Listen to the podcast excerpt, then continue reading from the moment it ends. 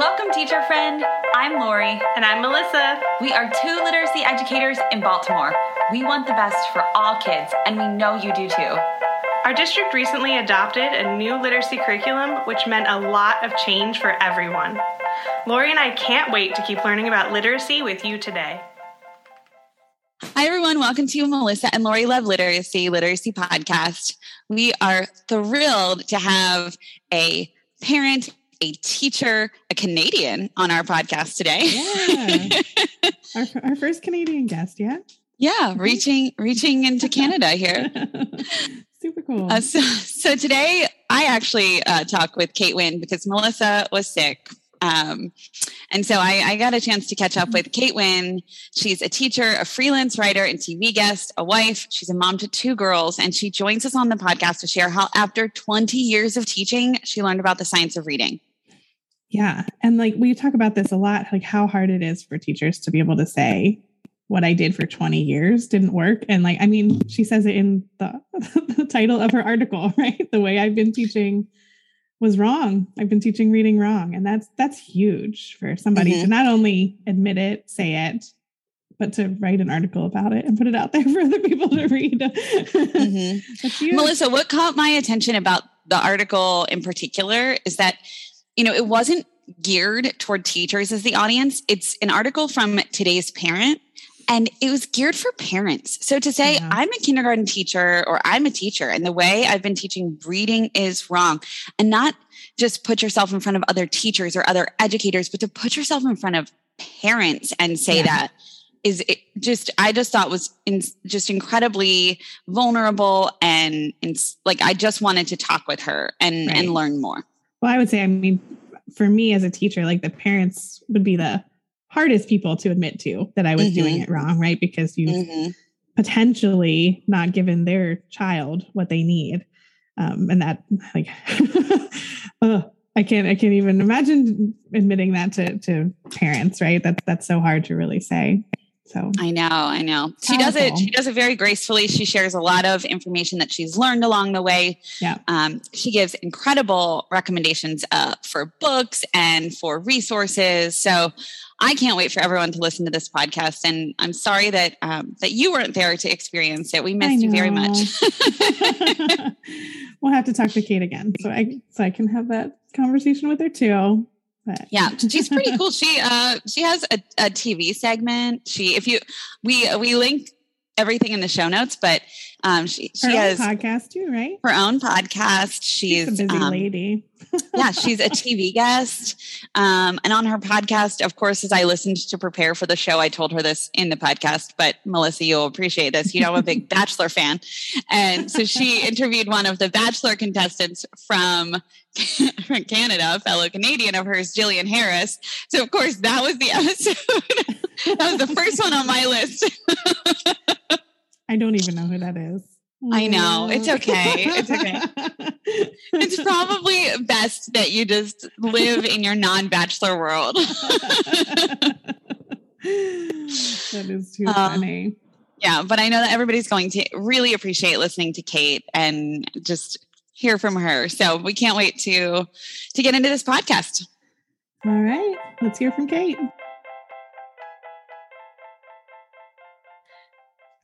Hi, Kate. How are you? It's so good that you're here with me today. I appreciate you taking the time to podcast and to tell your story. So, welcome to the podcast. Thank you. I'm so excited to be here too.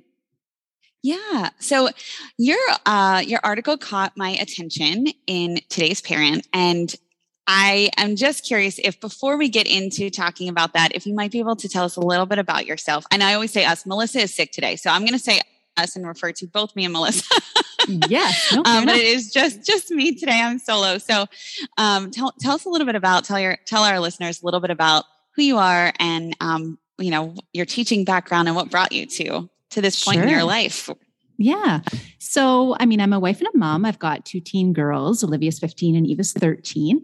And in addition to teaching, I do a lot of media stuff on the side. So, as you mentioned, I write articles, I do TV segments. I'm the um, education contributor for the morning show here in Canada and uh, and things like that. And I have been teaching for 20 years. I currently teach in a little country school uh, just outside of Lindsay, Ontario, here in Canada. And my teaching experience, I started doing um, French as a second language for the first few years of my career. And then I was in gifted education, working with uh, students who needed enrichment and, and their teachers and helping with all of that. And then I moved into teaching English homeroom classes. So I've done four, five, three, four, two, three, lots of years in grade three, about eight years with a, a mix, either two, three, or three, four. And then okay. moved to kindergarten and this is my sixth year now in kindergarten. And so that's kindergarten is sort of what inspired this whole article and our conversation today.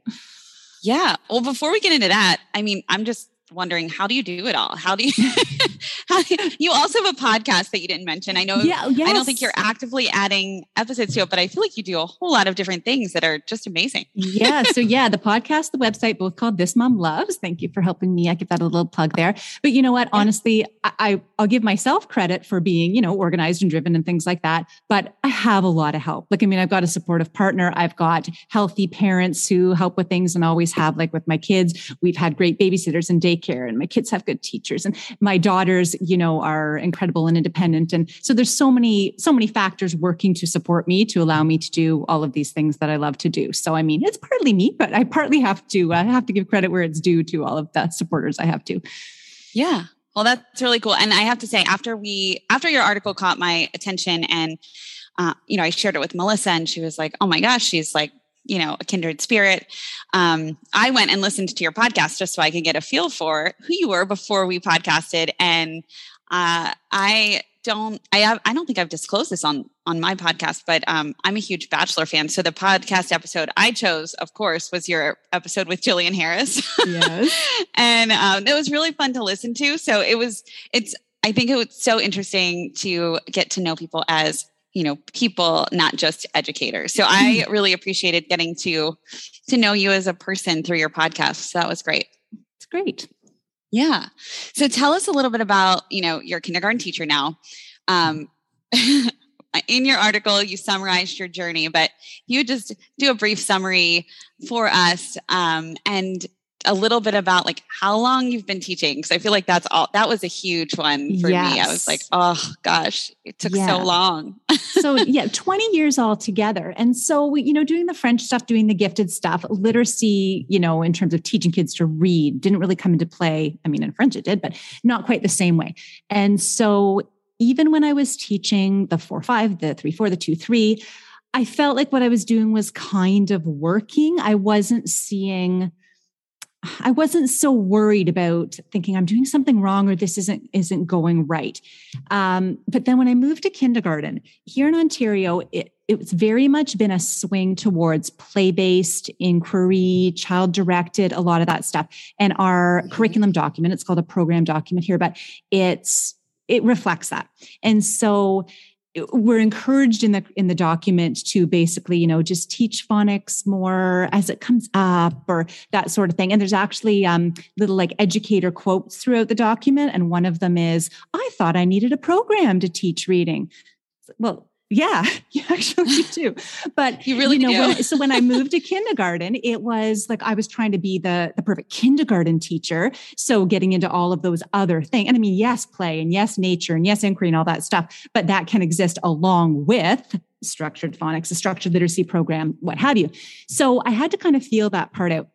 And I just realized as time went on, the kids weren't reading the way I thought they should be. And, you know, I think it's important too to note, even as a parent, my own girls, um, like Nancy Young's Ladder of Reading, I think is really mm-hmm. incredible, that resource, because it kind of breaks down, even percentage wise, kids um, you know, learning to read. So, I mean, 5% of kids might learn to read, and it almost seems effortless. And then the next yeah. level level down on the le- the ladder, you've got like 35% learning to read is relatively easy with broad instruction. So my girls were somewhere in there. So I know their teacher did do some phonics, but at the end of kindergarten, they were reading a couple of grades ahead. So I mean, I know that to them seemed effortless. So when you don't have to see at home that same struggle, I'm not sure you quite get it the same as a teacher because you just don't realize how explicit it needs to be for some kids. So I That's didn't right. know that. And then I was also using the resources I was given. So we've got a program here called Jolly Phonics, which for phonics program is fine. But Sounds very idea, cheery. Yeah. yes.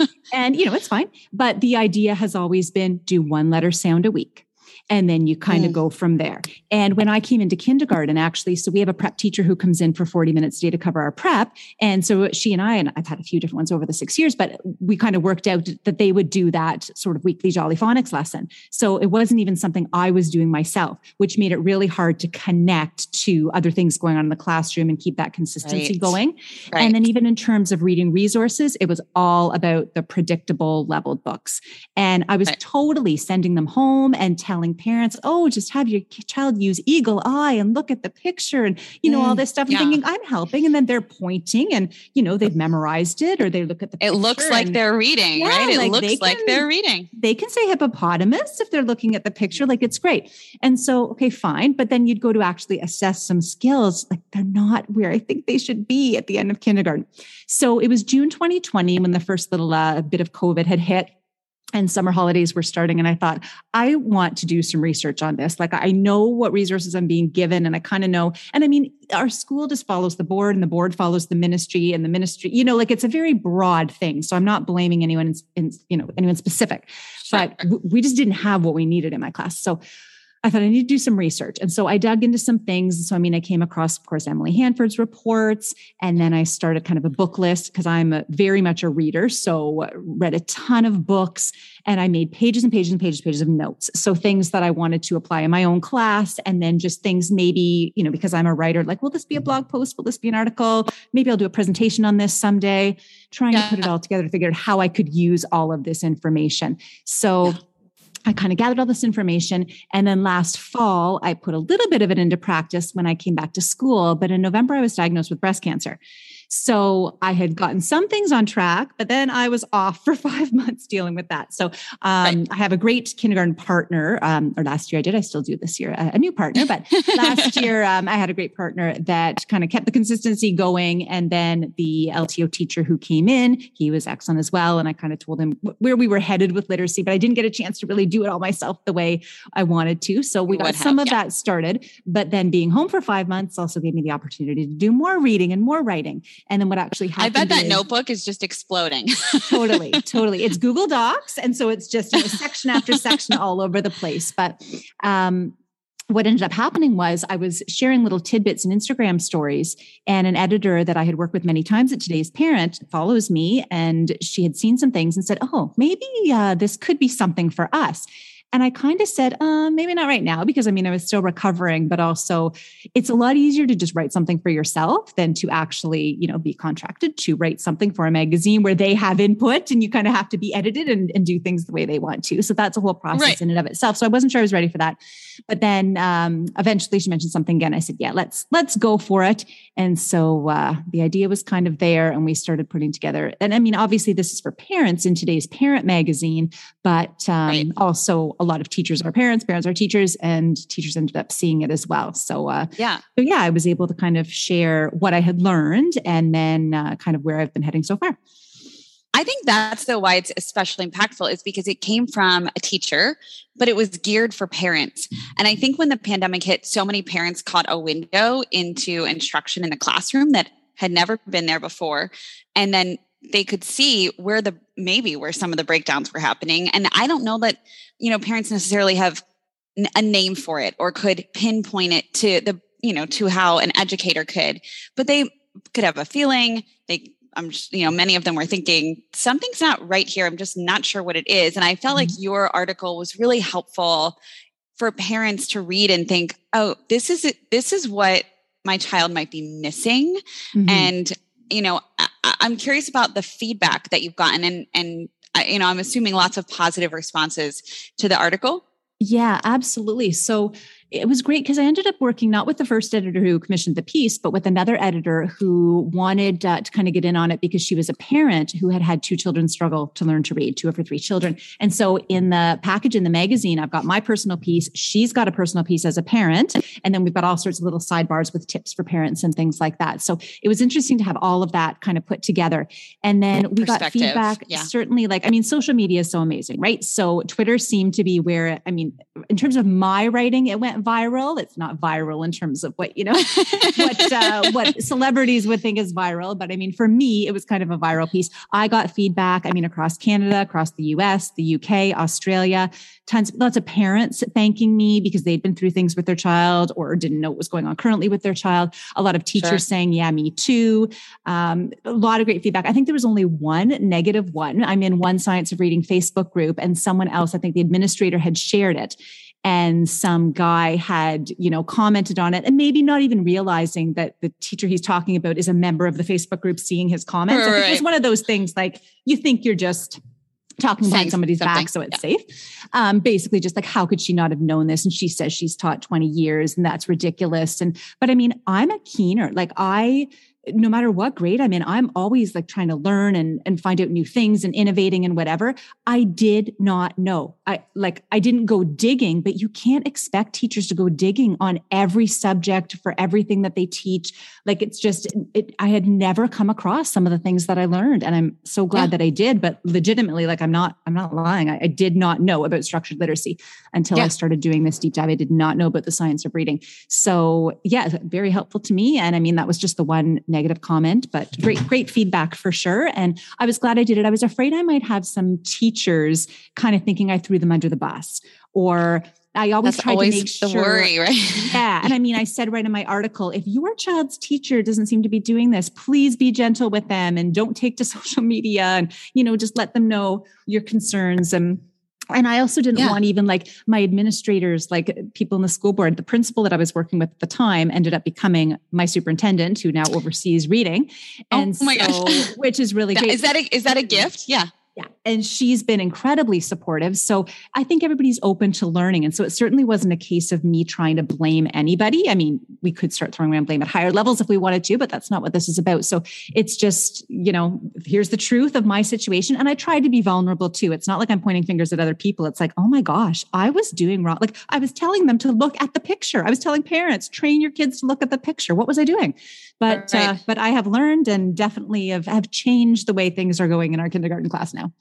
Yeah, which that's the important part. Mm-hmm. Uh, the the one of the sentences to align with what you just mentioned that struck me from your article. Um, it says, "When I fell down the science of reading rabbit hole, first online, then from books and professional development sessions, as I was drawn in further, I was shocked and mortified to find that a bunch of the things I was doing in my classroom are called out by researchers as no nos and." Mm-hmm you know, if if I felt the same way when I learned about it too. I was yeah. completely appalled and embarrassed and like I I've done wrong by children and it's a lot to to take in and um you know, I think the only thing we can do is is move forward from there. So mm-hmm. what did you do next? Like you knew something was missing, you went down your rabbit hole.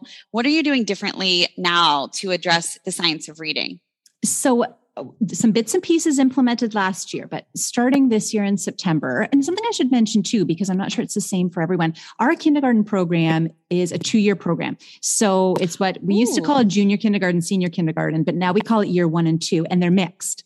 So we have okay. kids coming in. The year one kids can be turning four anytime by New Year's, and the year two kids are turning five anytime before New Year's. So we have some three year olds. Okay in the fall oh, in our oh, program. Oh my gosh. So it's such a mix. So you kind of have to think about that in terms of your audience. So I mean, I have a kindergarten, but I also have what you might think of as pre-K or preschoolers, right? In the Correct. same class all mixed together. So that is really interesting. I didn't know that. Thank you yes, for sharing that. Yeah. And that's how it is here in Ontario. So one thing I did for sure, the phonological awareness piece. So the principal last year let me buy the Heggerty program started using it a few minutes every day. I knew about phonological awareness and I was doing a lot of things like, you know, rhyming and syllables and, and that kind of stuff, but not as much, not as explicitly, not as thoroughly. And, and I really love Heggerty. And I don't think everybody has to go buy things all the time. I understand that, but no. that's definitely what I'm using and what's working for me just for a few yeah. minutes every day. So definitely doing that. The idea of going from sounds to letters. So I know even with the phonological and phonemic awareness stuff that we're hearing about now, I'm hearing a lot of people saying, oh, but you, you need to include letters. You shouldn't be doing it without letters. And I don't think that means you can't do Heggerty a few minutes a day. I think it means you don't have to take months or a year to teach phonological awareness. And then we're going to introduce letters. It's kind of like it can all be integrated. So I'm doing sure. phonological awareness, but every day I'm also doing some of the explicit and systematic phonics. So actually in a science of reading facebook group that i belong to a teacher had so generously shared google slides that she had created a slideshow for each letter sound combo. And she had used them for virtual learning but i thought they were amazing. And so i'm using those and basically, you introduce the sound first. And so the kids are making the sound. I have um, some sound wall resources as well. So we're talking about, you know, what your mouth looks like, doing all of that. And then yep. talking about, okay, what's the letter that represents that sound? And then working with the letter. And so we just keep building. So some people say you can go as much as one a day, but with the mix of kids I've got, like when you've got a few three year olds in the mix, right? I'm doing yeah. three a week. And then I'm doing three a week. And then after that cycle, I'm taking a week to review and consolidate, which seems to be working really well so far. So those are uh, really big things um, decodable books. And the other thing is not to rush into books because we just want the kids to read, right? And so that's why I think those leveled readers were so popular because it's like, I see a purple balloon, I see an orange balloon. They, they're not yes. reading all the words, but it's like, oh, I'm so proud of my child. And I did believe things like, oh, it makes them feel more confident, it makes them love reading. I thought maybe it did because they're pretending to read, but they know they're not reading the words. So yeah. now we've moved more to working with decodable, like with words, for example, like CVC words and things like that. So we're doing a lot of like hat and pin and sit and all of those sorts of things with the letters and sounds that we've learned. And then yeah. just little decodable books that use the letters and sounds that we have already learned. So they have the skills and they can do that. And I'm printing out little sheets, um, little books on paper, like taking the pages and shrinking them and whatever, sending them home so that the parents can do that as well. And also educating the parents, talking to them yeah. about, you know, make sure they keep their eyes on the word. And even if there are some cute pictures to go along, don't tell them to look at the picture to guess. You want them to keep their eyes in the word, that sort of thing. And then mm-hmm. connecting the reading and writing as well. I was not doing a very good job of that. We did writing in my class, of course we did, but not as much in terms of sounding out words with the phonics that we're learning. And we're doing a uh-huh. lot more of that now. So every child has a whiteboard and a marker. And so for a few minutes every day after lunch, we do our Heggerty and then they get the whiteboards and markers. And sometimes it's, um, you know, me dictating a word and they're trying to write it. I was going to say, is it a dictation? Yeah. Yes. So sometimes it's printing practice, you know. So yesterday yeah. we did M and watched the video how to print the letter M. And so they're printing it and they're mm-hmm. doing it over and over. And then I'm going around saying, you got it, you got it. Okay, let me see that again. And and whatever. So they're getting that, the printing practice part of it. But then it's also like, okay, my word is at. Can you write at? How many sounds do you hear? At, yeah, there's two sounds. Okay. And, and sometimes I'll just tell them, and there are two letters because we haven't gotten digraphs or anything yet. Right. So I'm just kind of sure. giving them the clue. Okay. These two sounds are represented by two letters. And so then a lot of them can do, and it's blowing me away. Like, I was definitely moving too slowly. I was definitely not being explicit enough. I was not using the best resources. Systematic, yeah. Yeah. And even when it comes to sound wall, I do want to throw out there too, some things are trendy. And so then some people are all for trends and then some people are trying to buck the trends and no that's a trend that's not science reading or whatever. And i feel like something like a sound wall a lot of the pieces of a sound wall are absolutely supported by research and supported by what we should be doing. There's not research saying if you use a sound wall your kids will xyz yeah. but we just know that it, it helps. But what i did with the sound wall i thought i've seen so many beautiful full boards decorated. That was going to be way too much for a mixed yep. kindergarten program. so we started with an absolutely blank wall and one sound at a time we're building it. And i haven't done you know vowel valley or you know anything pretty like that. Right now it's yeah. just literally a row of the sounds that we've learned. And so we sing our alphabet and talk about how that's the letter names. And then we go to the sound wall and practice the sounds that the letters represent. So yeah. just i want to thank you too for yeah. oh sorry. For no for mentioning that about sound walls because that is so important to say you know this is this is not something that research has touted but it's also feels trendy but mm. it's not going to hurt if we use it to support systematic instruction i think where there might be like a place where we could chart off course would be if we're using the sound wall as the instruction. So mm-hmm. I loved how you described that, that the sound wall is not the instruction. the yeah. sound wall is supportive of the explicit systematic instruction that you're doing with that really integrated piece mm-hmm. um, or integrated approach, I should say. And a sound wall is a is supportive of that learning. So I think yeah, I just I want to hit that point home. I really love that. Thank you for for talking about that. Yeah, and something else I should mention too is sight words. That has changed because before I was just looking at high frequency words, didn't matter how they were mm-hmm. pronounced or how they were sounded out. I was looking at high frequency, and I'm going to be really honest. I was also looking at the words that were in. So we have a PM benchmark binder, and that's how we assess the kids. Is that program? So I was looking, and in the level one, it's the little blank is on the table. So I wanted them to know little, and I wanted them to know the, and I wanted them to know is and on because then they were going to be able to read the first book, right? And so sometimes I was targeting those skills because I thought, well, that's what's going to make them successful in the way that we're judging them to be successful. So scrapped yeah. all that. So I have moved to the idea of heart words. And again, that might be a trendy thing to call them heart words, but it's more the idea of learning words by heart. But I'm not using like in or it as heart words because they know how to sound those out now. Like they know the short right. I and they know the T and they know the N. Those aren't heart words. But I taught is today because there's our lunch bell going. Um, because the S does not say S in is it more sounds like the Z or the Z as you may call it. Um, so right. that's when we yes we can sound at the I, but we can't sound at the other part or in the that E does not say what we expect it to say. So that's a hard right. word. So very slowly, and I'm only introducing them, uh, you know, kind of one at a time, just because some books, if you want to get any sort of quality at all, you got to start throwing a few of those in there because, you know, that's you right. can't yeah. have like Pat sits, you know, Pat taps that. like they're doing that and they're successful and it's wonderful. But, you know, to kind of move on with a little bit of plot to, uh, to a story, you need a few of those uh, sight words too. So I'm calling them heart words and it's only, the high frequency words that they can't sound out using the phonics that they know. That's really helpful. And thank you again for defining that so clearly and giving that example. Um, and, uh, you know, I think about the way that my daughter was taught, which was flashcards, and you memorize the word. And that this is such an evolution from that. Mm-hmm. Um, and that was a decade ago. And so I'm really excited to hear uh, you know where where we're going in in this field um, so i'm imagining that your students are just exploding with progress um, have you noticed any differences in student growth or outcomes I absolutely have. And a lot of it's anecdotal. So I'm not going to say that this is, you know, sure.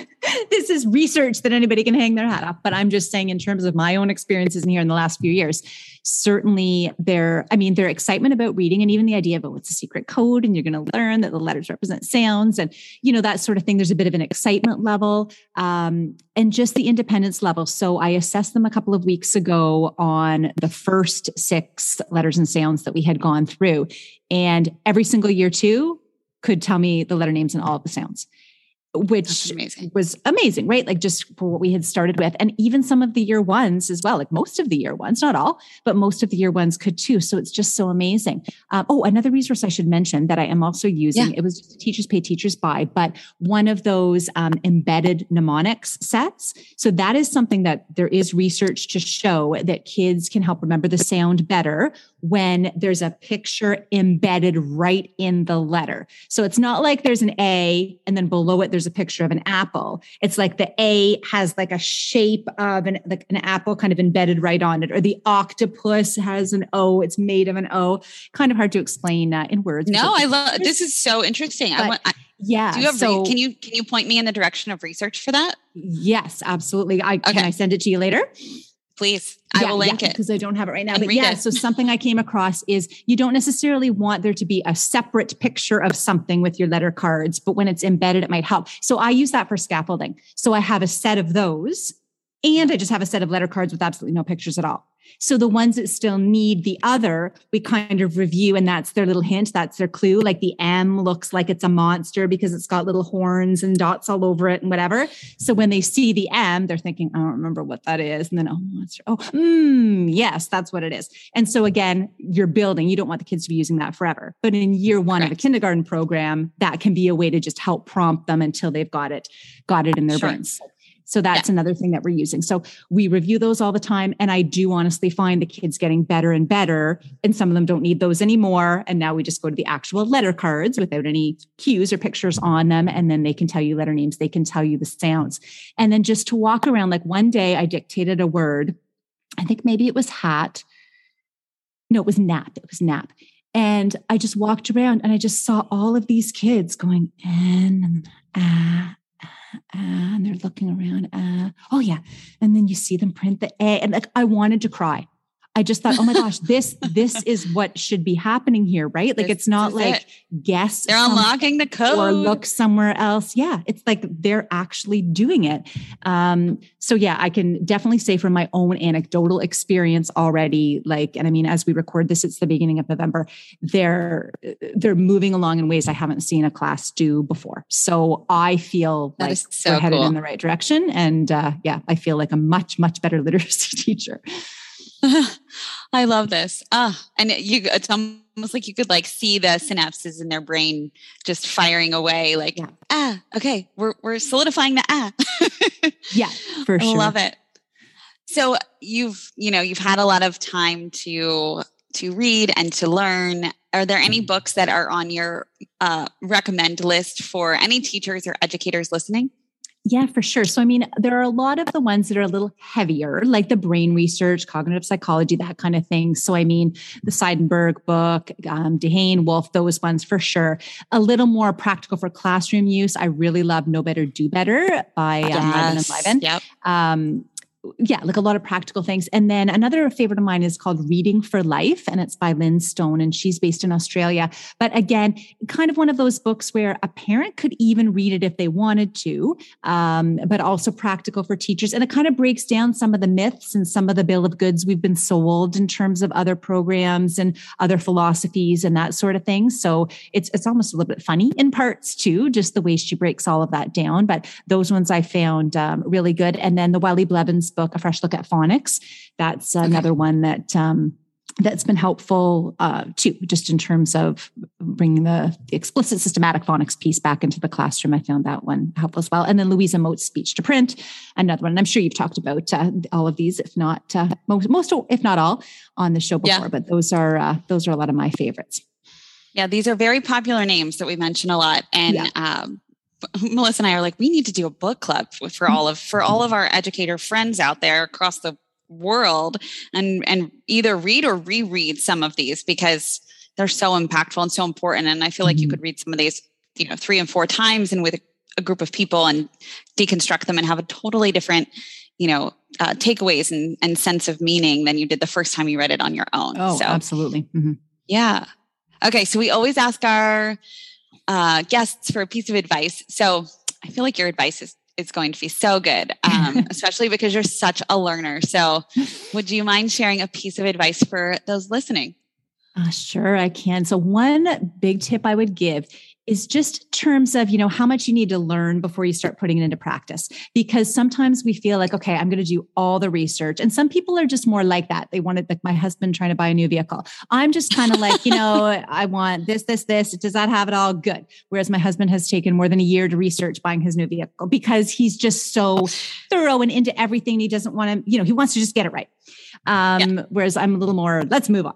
So yeah. you've got to be careful with that because you can soak up all the research. And so I think of it like being a sponge. You can soak it all up but eventually a sponge you got to squeeze it out if you want to try to use it again. So you can take it all in but you have to put something into practice. And so for me part of it was squeezing out that sponge by doing my writing. And that's what i do a lot. I mean even with my breast cancer story i did a whole series of posts about that. Like i write to you know as catharsis for myself but i write yeah. because i hope that it's sharing and helping other people too. So some of it was that but some of it is you just have to get back in your classroom and try it. So when i came back from medical leave in april Heggerty had arrived. And so I started that in the spring, even though I still wasn't doing the phonics piece. My integrated literacy teacher was doing that during my prep time. So yeah. it wasn't like, I know it all now and I'm just going to go 100% and do this because I think if you wait until the situation is completely perfect, you'll never start.